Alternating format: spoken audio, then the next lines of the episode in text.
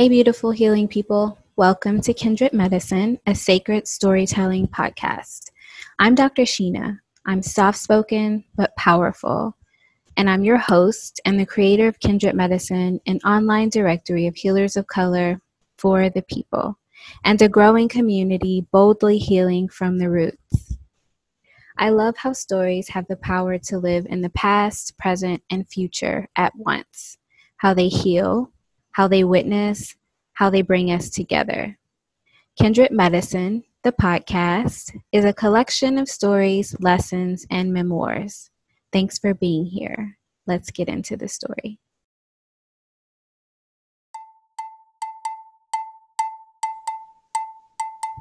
These are real stories told in rawness by our amazing community members. And here at Kindred Medicine, being seen and heard in our humanity is at our core. To experience depth and range in our emotions as we hold space and witness each other. Please take care of yourself in your witnessing. Hi, Aysen. Hi, Dr. Sheena. Thank you so much for joining me. Thank it's you. It's so beautiful to be here. I am looking forward to the magic that happens in the story. Mm. If it feels okay, I'd love to share with the community a little bit more about you. Mm, of course. Yes, thank you.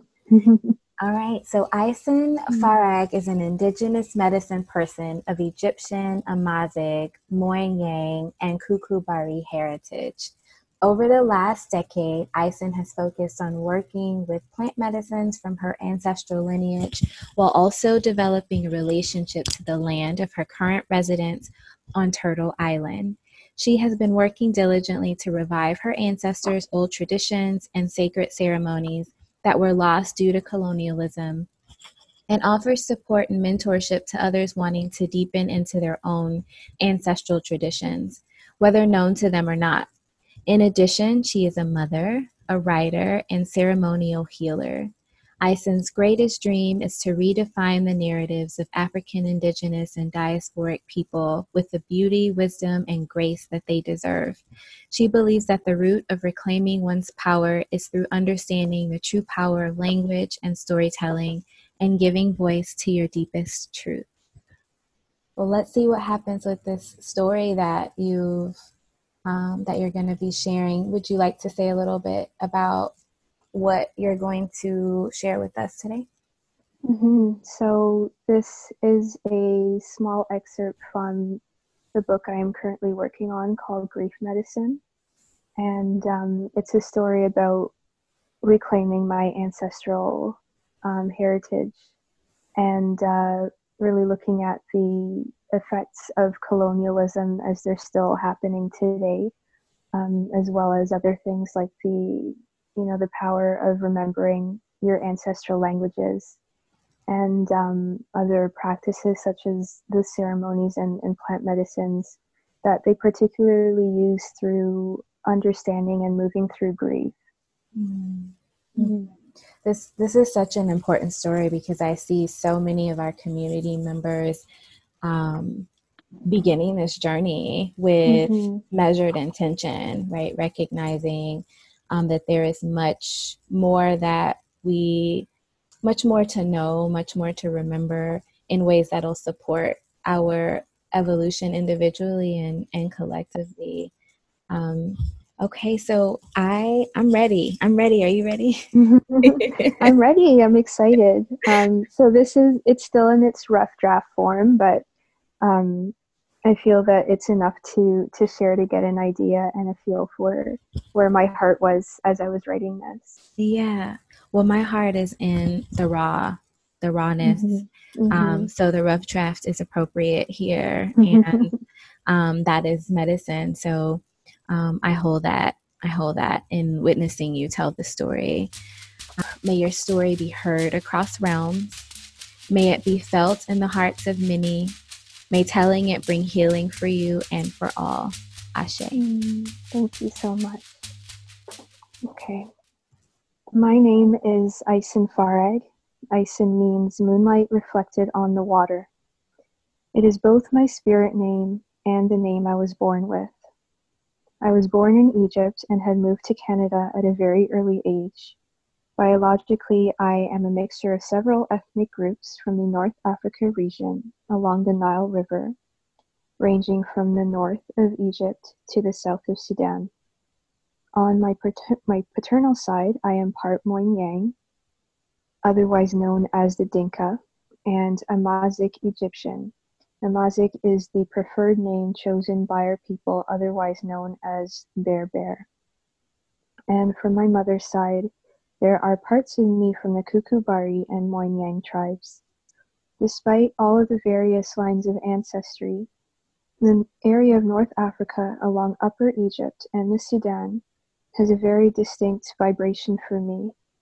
I consider myself to be privileged in some ways, as many diasporic Africans don't know about their tribal and indigenous heritages. I am lucky in some ways to have an understanding of a large part of my history. I am lucky that my parents had been steadfast about letting my sisters and I know where we came from in all manners of ways from the stories they told us as children, to the food that we ate, and the music we listened to, to the prayers we made. I didn't always feel this way, however, it was something that I came to honor over time. It has taken me much time and effort to discover the work of my ancestors, their practices and beliefs about the world, and the story of our origins. It is important to me because I want to honor and cherish the wisdom that belonged to my people in order to reclaim them because they hold many keys to living a good life that is much needed today. While it's hard to pinpoint just one gateway into my journey of ancestral healing, it was always something underlying that walked with me for most of my life. I didn't always have that vocabulary though, but I know I've always felt an indescribable longing for home. When I was a little girl, I wanted nothing more than a sense of belonging. I grew up in a neighborhood mainly populated by white faces, while cultural differences were clearly highlighted, with more than just the food I ate at lunch or how I looked. I didn't know a lot of the children's songs that my classmates would sing and every time I would meet a new teacher or parent, and pronouncing my name was such a challenge that I would just give in and no longer correct them out of my own embarrassment. And sometimes the same teacher who had already known me for months would continue to mispronounce my name. I hated my name and for many years wanted to change it. Being anything remotely that resembled who I was and my culture and ancestral heritage it felt like a stain that I could never clean off. Trying to explain to other kids my age that I am a dark skinned Egyptian was a challenge, since most of whom they've encountered were fair skinned and wore a veil on their head. Even in our own homeland of Egypt, we would face racism from being both dark skinned and an Amazigh minority. I tried very hard to change, like many young people do to fit in, I listened to music that I didn't like and spoke in ways that were unnatural to me, if only to be liked and respected or as accepted by others. This feeling about myself and my differences went on well into my adult years, where I felt that if only I could have the acceptance and approval of those who were white, would I feel validated somehow. And this one was the hardest to face and it was an old program belief system that was running through me that I didn't realize until well into my adulthood when I finally started to notice that I had a deep well of unexpressed grief. Although, to be honest, I knew deep down that I had felt grief for most of my life. The act of naming it only happened as an adult in my early 20s.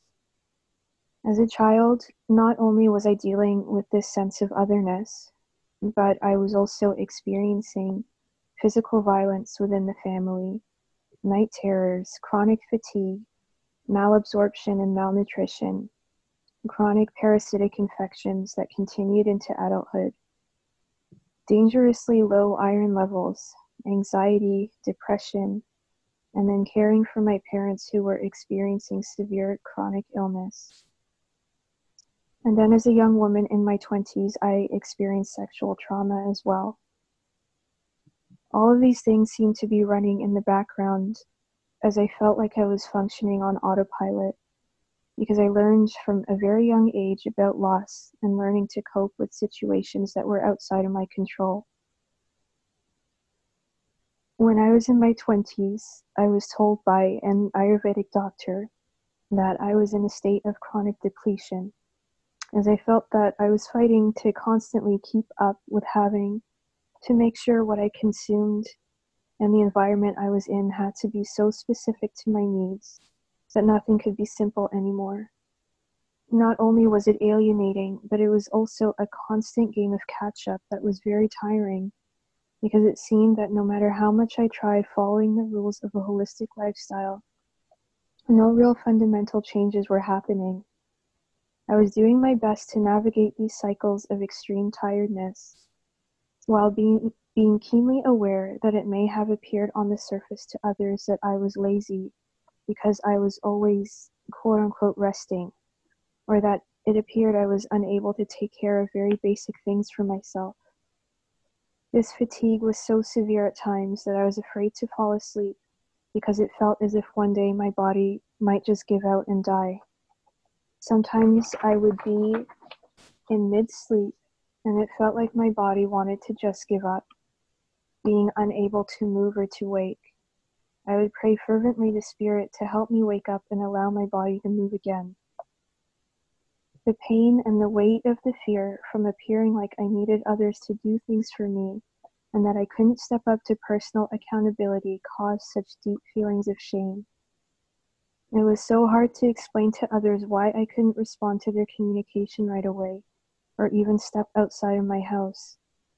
As a result, I had lost many friends that way. It came to the point where I became fed up with myself and would go out to work or social events while not even taking care of myself by first eating a meal or making sure I wore comfortable shoes or enough layers to keep warm. Because it felt that if I didn't get up and go immediately, I would never actually get up and go. And then another day would pass where I would have accomplished nothing. I had courses that I signed up for but never finished, and I would beat myself up thinking I just couldn't focus. But it wasn't until I met a healer along the way who pointed out that I was just tired and that the tiredness was really a result of depression. And that it really hit me that my chronic fatigue and list of other ailments and traumas all had to do with grief and my inability to find a way to express it and be witnessed in it without feeling judged. But before meeting that healer, it took several years of recurring cycles of job and relationship instability, accumulated financial debt, and home insecurity before I really understood what was happening to me. Eventually, realizing that I could no longer ignore the depth of feeling I had for the things I lost and had longed for the most. And during those years, other things were happening. I had taken a course on Ayurveda and yoga and had met a colleague there who, by serendipity, met another healer working in the Q'ero tradition that had done some soul retrieval work on her. At the time, I didn't know what this was, but there was a longing deep inside me that felt I needed to meet this healer. And eventually I did, and we did healing work together for a few years before I decided to study with her formu- formally because I recognized something in her that I needed to see within myself. And although I didn't know entirely what it was at the time, I knew it wasn't to be found in a partnership with someone, and it wasn't to be found in a new job. Working with my teacher, I could finally see the faint vision of myself that I knew wanted to come out. Every so often, when I looked at my reflection in the mirror, it was as if I could quietly hear drums beating and could feel the vibration emanating from my heart. Even my dreams started accelerating in their ability to show me new things I didn't know about myself and my ancestry. Things about being a healer and working with plant medicines, and feeling a deep resonance to ancestral homelands, and having visitations from deceased loved ones and hearing their languages being spoken to me. It was during one of the ceremonies spent with my teacher that a huge shell was broken open, and finally I could just see. I remembered why I came to this earth at this time, and that the sadness I was aware of since I had been a child was necessary so that I could access the gifts of grief earlier on in life, and to allow me to reach my gifts sooner. About a couple months after that life changing ceremony, I had a dream that helped me feel safe enough to take the plunge and quit the job I had at the time after having stayed there for only two years. I had no real plan, only that I needed to leave. And on my last day of work, when I came home, boxes filled with my office possessions in hand, I spontaneously left my partner at the time as well. I feel that I was moved by a force greater than myself as it all happened so quickly. There was so much grief and loss during that time. It was harder than previous times, I believe, because this time I was more aware of patterning that was causing me to act and react in certain ways, yet not knowing how to change it. But I now see that it was about reaching a different type of success, one where I no longer relied on my external circumstances for my self esteem, for my sense of security, self worth, and to allow me to feel safe in my body. It had taken a long time to get there, and still some days I am challenged by this. This journey was a road filled with many twists and turns, many karmic attachments, many old contracts that I unknowingly made based on wounding and systemic pain brought on by the generations of colonialism. There was so much going on that at times it was very hard to ever think I could raise myself up out of the waters to breathe.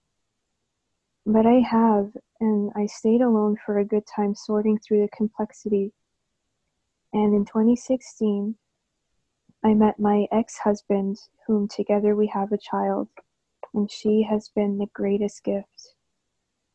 I was personally surprised by how much anger and grief I felt during the pregnancy of my child.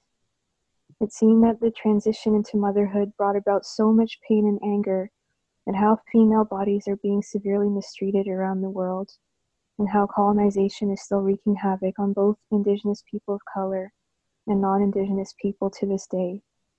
I feel that the pregnancy was able to do this because of how it brought me so close to my body. Pregnancy was a 24 hour constant relationship to my body that I had to feel every inch of just by virtue of being pregnant. I could no longer escape the feelings in my body that I didn't want to have, and so I had to feel them. I had to feel the pain that I inherited from my ancestors. In my heritage, we believe that women are the holders of the ancestors because ancestors are born through the womb. This is not to say that those who identify in male bodies don't feel the connection to the ancestors, but the potency of pregnancy brings a deepening into the body that is uniquely felt by those who can carry a child. Pregnancy for me was not entirely the experience that people like to romanticize about the sweetness and rosy glow of motherhood. Although at times that this was there for me too, but really it had to do with all the things I didn't make the space to identify within my body before. As an Indigenous person of color, our bodies have been the place of, of oppression and war for generations. And so the weight of this had reached its height for me through the creating of my baby. It was a blessing because these emotions needed to be acknowledged by me in order to allow myself to be heard. And I am grateful to have had the opportunity to do so while pregnant so that I wouldn't pass unresolved wounding onto my child. The grieving for me each time brought with it a deepening, a deepening of courage, a deepening of trust, and a deepening of listening to my own truth, and then finding the courage to speak it. Sometimes it felt as if I was being bombarded with grief, but then I remembered that starting a grieving process when there have been generations of unexpressed grief is actually a normal feeling to have. It was like working through a backlog of grief that has been untouched by the ancestors who did not have the space and time to integrate, heal, and connect with it due to the forced stripping away of their land, their language, and ceremonial practices. which caused the spiraling of misfortune and harm being both received and acted upon each other. And then not being able to grieve that either. This grief was constantly showing me where I have chosen to allow external situations to take advantage of me and my ability to create the world that I wanted. They are expressions of the alignment that was necessary in order for me to come to a higher truth. It had brought me face to face to feelings of loss that were ultimately triggering a deeper sadness, which was the grief of the loss of my connection to myself and my unexpressed truth that over time created a sense of depravity that I believe as humans we all experience at some point in our lives. There were also moments when I had come head to head with understanding my own potentially violent capabilities by virtue of being a human. Not that I did anything violent nor had the intention to, but I could now see that the abuse of power I had experienced that was acted out on me since I was a child had to do with severely repressed emotion. I discovered that unexpressed grief and also fear were the real forces behind anger.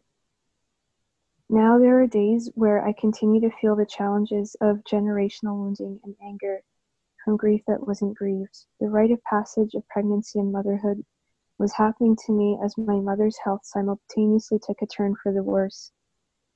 As I entered the gateway of motherhood, my own, uh, my own mother had started her journey back homewards to spirit before having the chance to meet her first grandchild.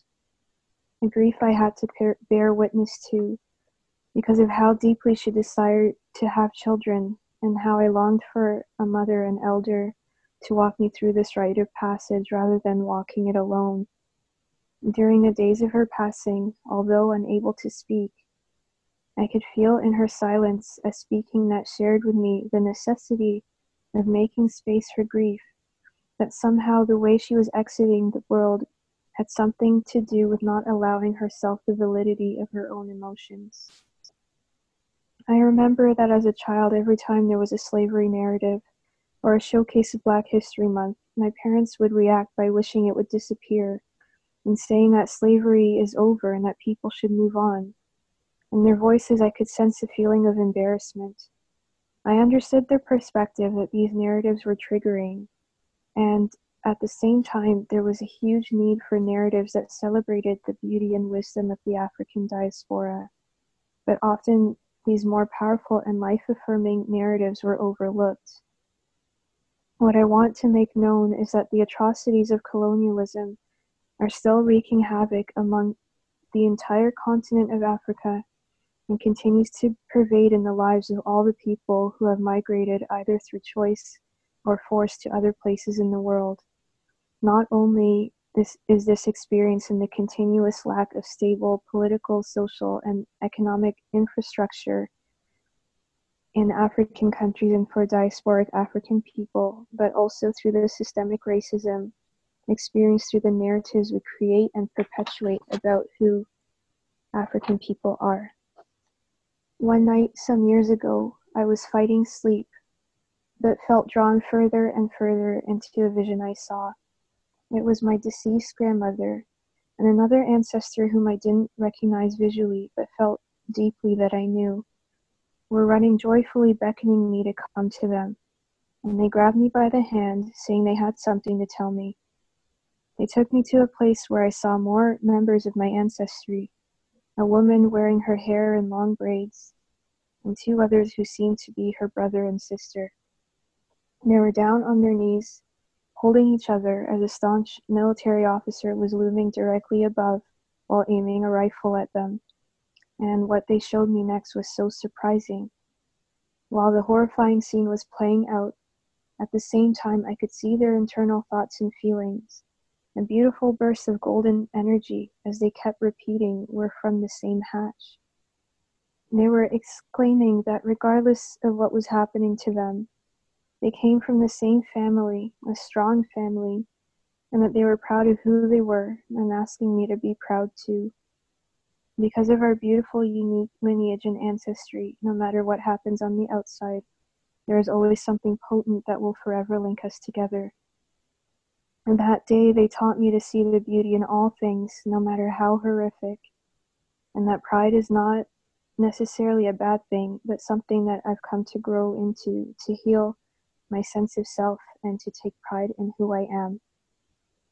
I see in my face and in the faces of my family generations of our ancestry. In all honesty, there was a period of time that looking at my face in the mirror would bring about pain because I could see their faces so clearly. What once was felt as a burden is now a symbol of beauty. Who I am and where I come from are jewels that I have gratefully rediscovered and choose to honor in every moment that I can. And this ancestral knowledge, what I started out by saying gave me a feeling of privilege, I believe is actually a right, and it is something that I wish may be ignited for all. May we all find the beauty in our blood. Thank you for such a rich story. Thank you for the vulnerability. I'm grateful for all those that are standing with you as you told that story um, and being able to sense sense the power and connection there too. Mm. How is that for you? It feels good. It feels important to share that story. Um, it was a little bit harder than I thought, mm. um, but I think that it's like I, I feel my ancestors wanting to share it for them, not just for me, but it's like they they have some things to say too. And yeah. I'm here in this body, and so I am being present for them and allowing them to move through me and speak through me too. Yeah, it's mm-hmm. both, and that it was something that you felt drawn to do, and that they had some, they had their own agenda. mm-hmm. Yeah. Um, what was hard about sharing it. You you said you were a little bit surprised by that. Mm-hmm.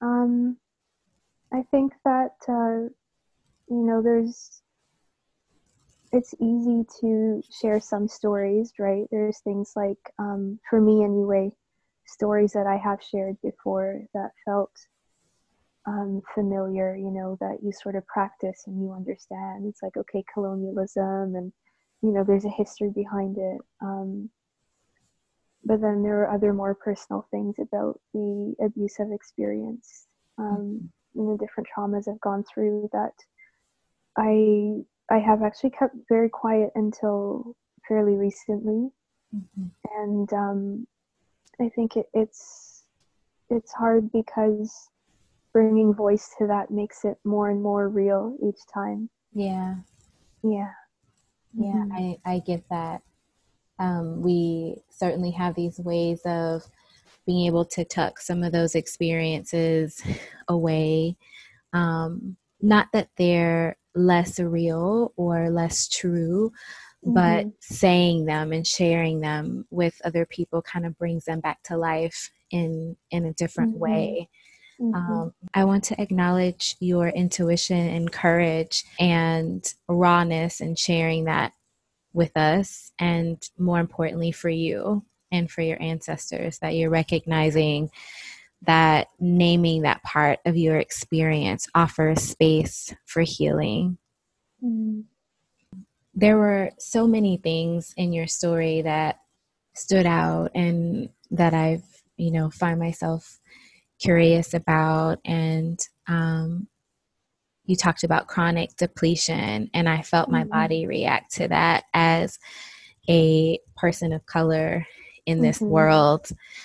Um, it was specific to your circumstance, but it also sounds like something that many of us may be able to relate to and maybe don't have the language for. Mm-hmm. Yeah, chronic depletion. And then you yeah. started to talk about how, you know, at first you it was that you were tired right and then well you were tired because you were depressed and you were depressed because of the grief and the grief was and i felt like you could have continued going on mm-hmm. there. And that reminds me of the multi generational ancestral trauma, right? It's that you're tired in this realm, and your tiredness in this realm is connected to the grief of our ancestors or the grieving mm-hmm. that comes about in the story of our ancestors and then their story and their tiredness it's all connected yes mm-hmm.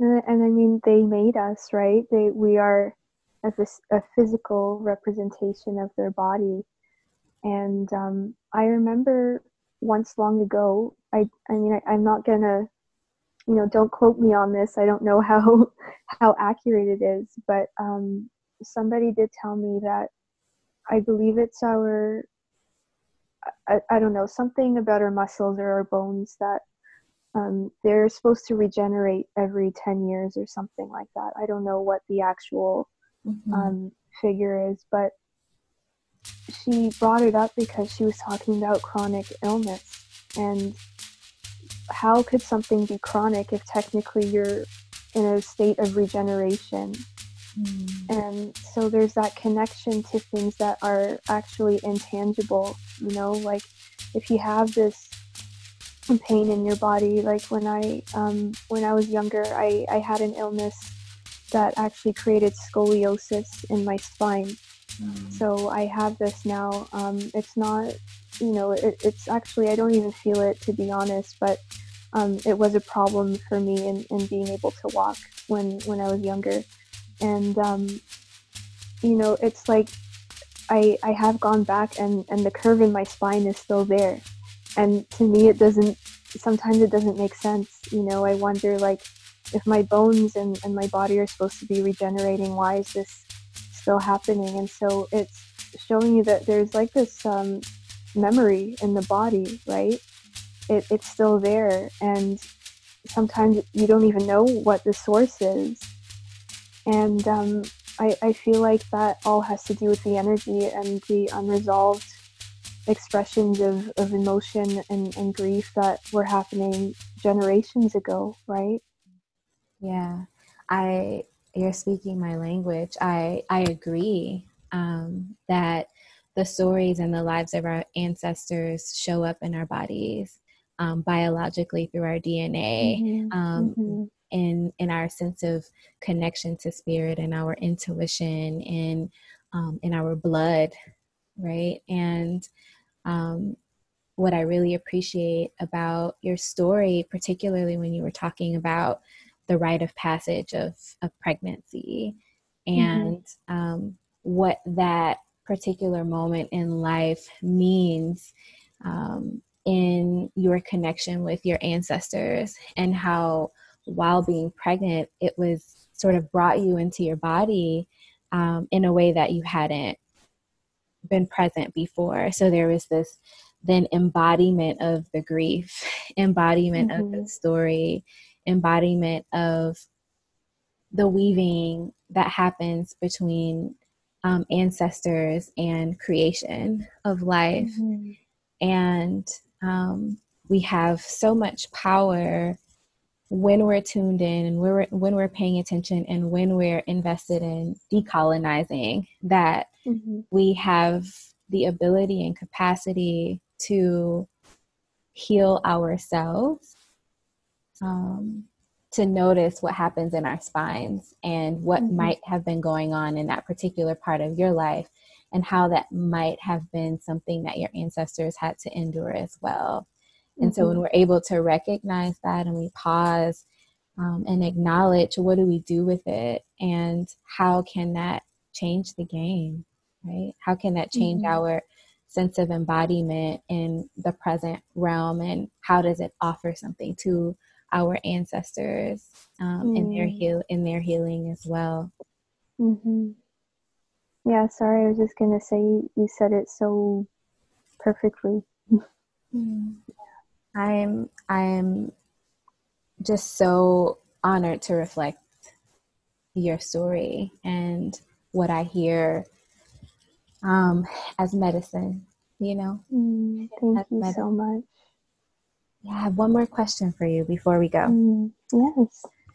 um, I ask this question every episode, Mm-hmm. And um, if you can, if you could gift anything, imaginary, energetic, spiritual, or otherwise, to someone in your story, what would it be? Hmm. Wow, that's an interesting question. Um, I would actually gift to three people, which is um, my mom who passed away, and I would like to give her so much love for her courage and bravery mm. for going through what she went through. Um, and I would like to gift um, for my father as well because I understand that his traumas were um, what were causing him to react in certain ways and to be the father that he was. And um, I'd also like to give to maybe the little Aysen that uh, was growing up um, also love and compassion that, uh, you know, she doesn't have to feel scared to be in her body anymore. Ashe, may those mm-hmm. gifts be received. Thank you. Thanks again for being here. You're invited to take a moment with me to honor this story with breath, taking one full, vibrant inhale and a deep cleansing exhale.